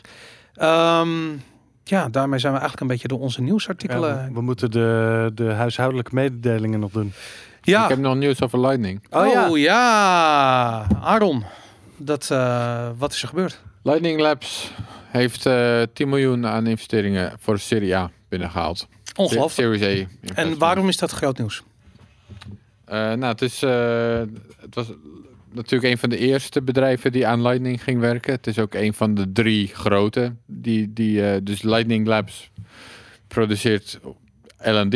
Het is allemaal open source, dus iedereen kan eraan bijdragen. Maar hè, Lightning Labs is wel een soort van... de, de die stuwen dat project. Dus L en D. En dan heb je dus nog Blockstream met uh, C-Lightning en Async met um, Eclair. Ja. Um, nou, de andere, Async had ook al uh, iets van tien miljoen opgehaald. Uh, Blockstream nog uh, een stukje meer, maar die doen ook meer dan alleen Lightning. Dus Lightning Labs heeft nu ook uh, aardig wat binnengehaald. Uh, dus die kunnen ook weer even door. Ze hebben ook uh, Lightning Loop, gaat nu in beta. Wat is dat? Dat is uh, hun liquidity service. Um, dat was al een tijdje in alpha. Maar mm-hmm. um, ja, dus wat dat, wat dat is, om dat even kort uit te leggen... Um, het idee met Lightning is dus dat je geld in een channel hebt zitten. Maar dat kan betekenen dat liquiditeit een issue wordt, omdat al jouw funds aan één kant van de channel komen te zitten. Ja. Dus bijvoorbeeld als jij een merchant bent die vooral on- betalingen ontvangt, mm-hmm. dan op een gegeven moment zit al het geld aan jouw kant van de channel. Ja. En dan kan je dus geen betalingen meer ontvangen via dezelfde channel. Nou, Lightning Loop is een oplossing waarmee je dan je channel dus weer kan rebalancen via een on-chain payment in principe. Dus bijvoorbeeld je hebt honderd keer koffie verkocht voor twee euro per stuk. Dan zit er op een gegeven moment tweehonderd euro aan jouw kant van de channel. Uiteindelijk gaat het gaat natuurlijk allemaal satoshis en bitcoin. Mm. Maar hè, om even. Yeah. Er zit tweehonderd euro aan jouw kant van de channel. Dan kan je geen koffie meer verkopen. Want er zit, je hebt geen incoming uh, inbound liquidity meer. Nou, wat je dan doet is je stuurt tweehonderd euro. Nee, je, ja, je stuurt tweehonderd euro in één klap naar Lightning Labs. En Lightning Labs stuurt jou tweehonderd euro terug on-chain. Min nul komma nul vijf procent fee of whatever it is. Mm-hmm. Dus dan heb jij on-chain die funds. En in je balance, in je, in je channel zit die tweehonderd euro weer aan de andere kant. En dan kan je dus weer honderd keer koffie bestellen. Uh, laten. Dan kan je weer honderd keer koffie verkopen. Maar je hebt toch die tweehonderd euro het, verstuurd? Dus dat is dan toch weg? Uh, en dan krijg je dus een on-chain tweehonderd euro voor terug. Oh, op die manier. Dus je krijgt en uh, inbound liquidity ter waarde van tweehonderd euro. Ja. En je krijgt de on-chain nog een keer tweehonderd euro. Precies. Ja. Dus daarom heet het ook Lightning Loop. Het is alsof je een soort van loop maakt naar jezelf. Van off-chain Vet. Naar on-chain. Ja. En andersom. Dus kun je dat je... automatiseren? Het lijkt me dat dat kan. Ja. Ik, ik zou niet weten waarom niet. Ja, want dat ja, wil je... Of trouwens zelf. Ja, er zit dus ook een A P I key bij. En uh, dat, dat kan sowieso. Oké, okay, cool. Um, En andersom is natuurlijk het tegenovergestelde waar. Als jij iemand bent die elke dag koffie koopt met je Lightning en nooit betaling ontvangt, op een gegeven moment zit je tweehonderd euro aan de andere kant. Ja. Nou, dan op een gegeven moment betaal je tweehonderd euro on-chain naar Lightning Labs en zij sturen jou die tweehonderd euro off-chain weer terug in je channel. Dus dan staat het weer aan jouw kant. Dan kun je weer honderd koffie kopen. Ja, dat vind ik dus dan dat... wat minder logische stap. Omdat het natuurlijk makkelijk is om zelf ook wat satoshis in je channel aan jouw kant erbij. Maar je kunt... Nou, maar dan moet je dus je channel weer bijvoorbeeld closen en weer openen. En dat soort dingen. Als het ko- vast zit daarin, klopt. Ja, ja. En dat ja. kost weer Gezeik, meer... Ja. Uh, tijd en... Uh, al, ja, precies. Koffie, en ja. on-chain transacties en uh, allemaal gedoe. Ja. Uh, dus de, de, op deze manier kun je je channels langer openhouden. Dat heeft ook andere voordelen voor bijvoorbeeld routing. Ja. Dan weten ze welke channels, weet je wel, de routingmap. Het is beter als channels een beetje langer open blijven voor de stabiliteit van het netwerk. Dat iedereen weet hoe je kan routen en hoe niet. Ja. Mm-hmm. Um, dat soort voordelen zitten eraan. Uh, dus dat gaat nu in beta. Nou ja, daarnaast hebben ze dus die investering binnen. Dus um, dat is weer een... Uh, Ja, een goede stap voor Lightning, denk ik. Tof. Nou, ik ben heel blij. En je weet niet, wel, welke partij heeft daarin geïnvesteerd? Craft Ventures heeft het, uh, is uh, led by Craft Ventures, zeg maar. Ja. Uh, wat ook wel interessant is, is dat er best wel wat, um, behalve de meer usual suspects die wel meer in Bitcoin en Lightning-achtige dingen investeren, heb je ook... Uh, investeerders die echt meer uit de financiële sector uh-huh. komen. Uh-huh. Weet je wel, ex-Goldman, ex... Uh, wat had je nog meer? Even, ik ben aan het opzoeken. Ik zie hun namen wel... allemaal voorbij komen. Het zegt me allemaal echt helemaal niks. Nee, ik ben, ik ben Bill ook, Lee. En, ik, uh... ja, ik ben ook niet heel erg uh, bekend in hun... Uh, hoe zeg ik dat? In, in de visiewereld of zo. Waar ja. kijk je nu? De website van Craft Ventures. Oh ja, oké. Okay. Um, Ze hebben wel Stone in BitGo hebben ze uh, geïnvesteerd. Dus het is niet hun eerste... Nee, dat is Craft inderdaad. Maar dus ja. bij de lijst investeerders zitten dus ook meer echt financiële ja. types. Oké, okay, interessant. Ze zitten ook in de Boring Company. Ze zitten ook in Tesla. Ja. Wat is de Boring Company? Dat, dat is het bedrijf van, van uh, Elon, Musk. Elon Musk en SpaceX. Hebben ze ook in ge- geïnvesteerd. Wat ja. is dat dan ook? Hè? De Boring Company, die, ba- die, die boren grote gaten. Uh, ja, onder L A, ja. Oh ja, ja. Nou, oké, okay, nou dat is leuk. Hey, en um, um, weten we iets over de waardering van Lightning Labs? Want ik, ik vind het namelijk wel interessant dat zo'n bedrijf eigenlijk nog niet echt een businessmodel heeft. Nou, ik waardeer ze heel erg. Ik waardeer ze ook heel erg. Dat sowieso. Hoe, um... ja, dit is het nu in ieder geval een eerste businessmodel dus wel. Hè? Dit is een uh, dit, dit, die, die, die loop. Liquid, loop ja. Dat is van liquidity business, zeg maar. Of ja. Dus dat, dat, daar vragen ze een fee voor. Interessant. Ja. Maar uh, nee, hoeveel uh, het bedrijf als geheel nu uh, gewaardeerd is, dat weet ik niet. Ja, nou goed, Jack Dorsey heeft natuurlijk ook geïnste- geïnvesteerd in... Uh, ja, die zat er eerder al bij. Was dit de eerste investering in Lightning Labs? Of hebben dit, ze daarvoor... Nou, dit is de Series A en hiervoor was dus een seed investment. Dus dat was onder andere met Jack Dorsey. Ja. ja. En uh, ja, voor mij hadden ze daarna ook... Voor, de seed investment ik... was misschien uh, een miljoen of zo, of twee miljoen. Ik moet je wel nee, zeggen, Aaron... Drie. Uh, wat, uh, deze aflevering kan pas om vier uur online, omdat jij uh, dit nieuwsbericht natuurlijk geschreven hebt. Ja. En wat, dat is een soort wereldprimeur. Maar op de website van Craft Ventures staat al gewoon een Lightning logo. Ah ja. Ja, dat uh, sterker nog. Uh, maar er staat geen... Wat staat er precies? Het, staat, het hele verhaal staat ah, ja, maar dat is dus de seed. Oh, ze hebben een seed dus rond. hebben ja, nu al meegedaan aan round. Series A. Ah, op die manier. Ja, ja. Oh, interessant. Ja, natuurlijk. Dat zijn verschillende rondes. Yes. Oké, okay, interessant. Ze zaten dus in twintig zeventien al in Lightning Labs. En ze vinden het ja, zo... dat, dat is meestal volgens mij zo, hoor. Dat, ja. dat degene die dan Serie A doet, die zat ook al in de seed. Anders verwatert je aandeel. Dat wil je ook niet. Dus je hebt kans dat Jack Dorsey ook weer uh, meegedaan heeft. Nou, die heeft niet meegedaan, volgens nee? mij. Oh. Nee, volgens mij niet. Oké, okay, nou goed. Uh, interessant. Of, uh, of, dat, of ze hebben die niet gepubliceerd dit keer, maar ik zou niet weten waarom dat zo zijn. Dus. Ja, oké, okay, nou interessant. Uh, ik ben heel erg benieuwd wat Lightning Labs allemaal gaat uitrollen. Meestal uh, na dit soort rondes krijg je productenaankondigingen, want dat is vaak waarop de investering wordt uh, binnengehaald. Uh, ik ben heel erg benieuwd. Ik weet dat uh, Blockstream op een gegeven moment uh, echt een zee aan uh, producten aangekondigd heeft. On, onder andere hun gigantische mining uh, uh, mm-hmm. installatie die ze, die ze hebben gebouwd. En wat ze eigenlijk volledig in het geheim hebben gedaan. Heel knap. Um, uh, ik weet niet precies waar. Ik dacht in Montreal of zo zitten ze. Uh, ja, nou, ergens in Canada. Ergens in Canada, ja. Goed, anyways. Uh, de huishoudelijke mededelingen. Um, er is een Bitcoin meetup. Dat is op... Uh, wil jij het doen, uh, Jan? Ja, negentien februari van uh, zes tot tien bij, bij Blast Galaxy. Bij Blast Galaxy. Dat is een social meetup. Ja. Dan achttien maart hebben we BitDevs Amsterdam. Dat is bij Bitonic. Ook om zes uur. Meetup.com slash de Bitcoin Meetup met streepjes tussen of BitDevs streepje Amsterdam. Ja, ja, dus we zitten ook op meetup punt com. Ja. En dan hebben we nog de website, de Bitcoin Show. Yes. Telegram-kanalen, Twitter. En een e-mailadres. At de Bitcoin Show. En wat we ook hebben op w w w punt de bitcoin show is een zelfgemaakte tippingknop. Oh ja. Ja, de tippingknop, jongens. En uh, wat nou, er waar... werd vorige week al flink op losgetipt. Er werd flink op losgetipt. We zijn jullie allemaal heel erg dankbaar. En ik heb ook gezegd, iedereen die een uh, custom boodschap uh, toevoegt aan de, uh, aan de tip, die, um, uh, die zou ik uh, voorlezen. Dus dat, uh, dat ga ik doen. We hebben bijvoorbeeld een uh, bericht met uh, een tip. En dat is een cadeautje van Lightning Faucet. Nou, dankjewel Lightning Faucet. um, we hebben nog een uh, donatie van uh, precies één Satoshi. Jawel, dankjewel. Nee, die ga je voorlezen. Die ga ik voorlezen. Hallo, ja, tuurlijk. Donatie is een donatie. Het maakt niet uit hoeveel je tipt. Als jij één Satoshi tipt, ik vind je net zo bazig. Hallo Boris, ik ga vind je, je minder bazig. Ja, vind je minder ja, bazig? Ja, één Satoshi vind ik minder bazig. Vanaf welk bedrag vind je mensen bazig dan?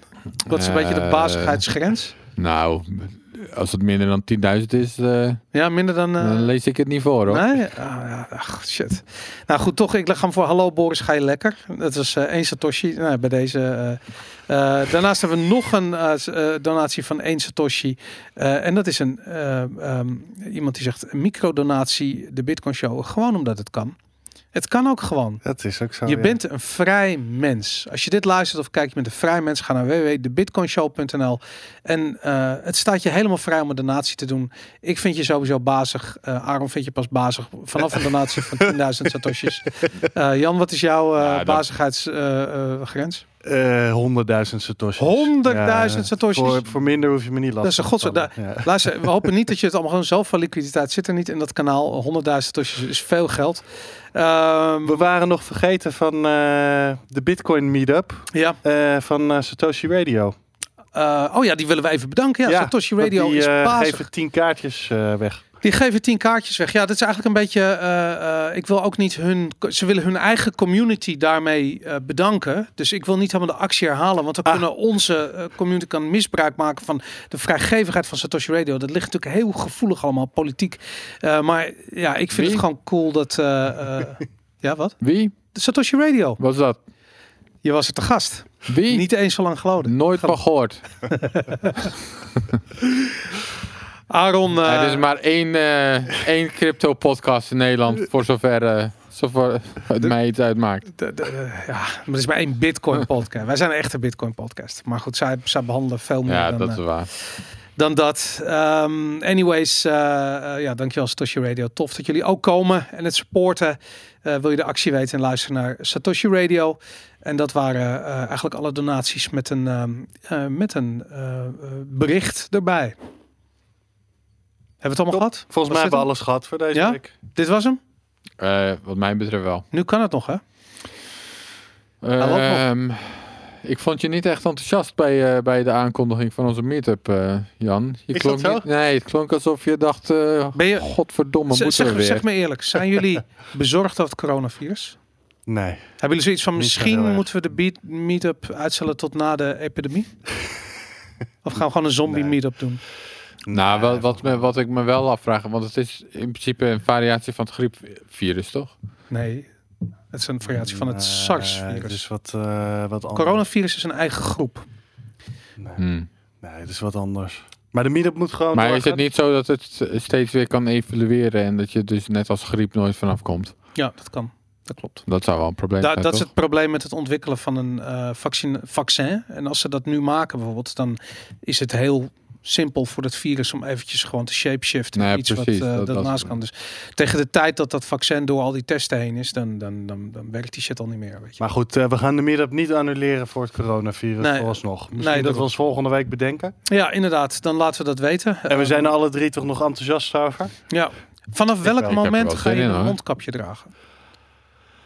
Nou, die plannen heb ik allemaal niet. Nee? nee. Ik wel hoor. Ik nou, heb moet op zijn minst in Nederland wel een bekend voorbeeld zijn, toch? Ik heb al iemand ja. uh, gehoord die iemand gezien heeft in de trein met een mondkapje. Ja? Ja.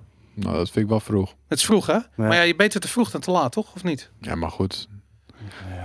Ik vind dat dit... in de... Je moet ook een kansafweging maken, toch? Je wil hoe, ook groot, niet een... hoe groot is de kans dat je de eerste bent die het krijgt, zeg maar? Ik bedoel, er zijn zeventien, achttien miljoen mensen hier. Ja, maar dat, dat virus de... is al lang in Nederland. Alleen dat duurt natuurlijk twee weken voordat mensen een keertje ziek worden. En tegen die okay, tijd is de halve nog... intercity naar Rotterdam al uh, besmet. Ja, oké, okay, maar dan nog... Hoe groot is de kans dat je dan net die pech hebt? En dan al die tijd moet je dus een mondkapje gaan dragen voor het geval dat... vijftien procent. Maar wat is jouw moment dan? vijftien procent. Maar de kans dat je uitgelachen wordt is honderd procent. Dus dat... nee, precies. Er zit toch een kostenbaat aan. Ja, daarom inderdaad. Het lachen. Maar ja. daarom, wat was jouw antwoord? Um, ja, ik denk eerlijk gezegd dat je uh, beter safe dan sorry. En maar je, ik zie je nu niet met een mondkap. Nee, dat, ja, ik vertrouw jullie. Dus? Dat is ook ja, belachelijk eigenlijk. Maar ja, maar je moet hier toch ook heen komen? En ik zo. heb hem wel bij me. Je hebt hem wel bij, hè? Ik heb wel bij me. Ja. Ben je nou serieus? Ja, ik ben serieus. Pak hem eens dan. Moet ik hem pakken? Ja, ja oké. Okay, nou, ik wacht even. Bla- blijven jullie even dit volgen? Of moeten we eerst de podcast gewoon eindigen? dit, gaat, uh, dit gaat wel heel erg off-topic. Oké, okay, nou, we gaan hem zien. Voor de, voor de YouTubers in ieder geval gaan we hem zien. Boris gaat zijn mondkapje uh, halen. Heb jij ook een mondkapje? Nee. Ik wel. Jij wel? Ja, ja ik heb wel een mondkapje. Uh. Ik heb alleen geen bril. Ik moet eigenlijk ook zo'n bril, had ik begrepen. Waar, uh, waar niks naar binnen kan. Geen zonnebril? Ja, hij heeft hem weg bij zich. Hij heeft echt serieus een mondkapje inderdaad. ja. En ik zou je ook zeggen... Hij heeft ook gewoon een bril, joh. En ik heb oh, ze ja, al een week. Een bril ook nog, ik ja. heb een bril en ik heb ook research gedaan naar wat voor soort mondkapjes je moet hebben. Voor mij heb ik ook wel zo een, ja. Ja, deze is goed. Je moet namelijk een F F P drie hebben. Uh, dat is de hoogste uh, veiligheidsnorm die je hebt met mondkapjes. Dus niet een simpel stofkapje. Uh, zo'n hmm. filtertje moet erin zitten. Dat zit hierin. En... Omdat dus de kans groot is dat je het virus krijgt... of dat je bijvoorbeeld aan je gezicht gaat krabben... of in je oog gaat wrijven, weet ik wat. Een luchtdichte veiligheidsbril. Dat heb ik ook gewoon. Maar je zegt dat het risico is dat je aan je oog gaat krabben? Ja, die... Dus dat kan er niet gewoon in waaien? Nee, het waait niet echt. Het is meer dat je iemand een hand geeft... en dan wrijf je even in je ogen en dan heb mm. je het virus. En dan ben je, ben je fucked. Oké. Okay. Dus um, wat wel interessant is, dat deze dingen v- vervolgen. Want ik heb ze eigenlijk al een week geleden gekocht. Misschien wel twee weken. Um, die zit ze overal uitverkocht.